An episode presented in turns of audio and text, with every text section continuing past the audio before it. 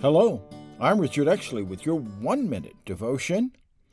Although most Christian husbands would agree that a man's highest responsibility is to be the spiritual leader of his home, yet many men have only the vaguest idea of what that means. So let me share 3 principles which I believe will help you get started. 1. A spiritual leader must minister out of the overflow of his own spiritual life. 2. A spiritual leader must lead by example. 3, a spiritual leader must establish traditions that can be passed from one generation to the next. Ephesians 6:4 says, "Fathers, do not provoke your children to anger, but bring them up in the discipline and instruction of the Lord." Lord, help us to be the spiritual leader our wives and children need.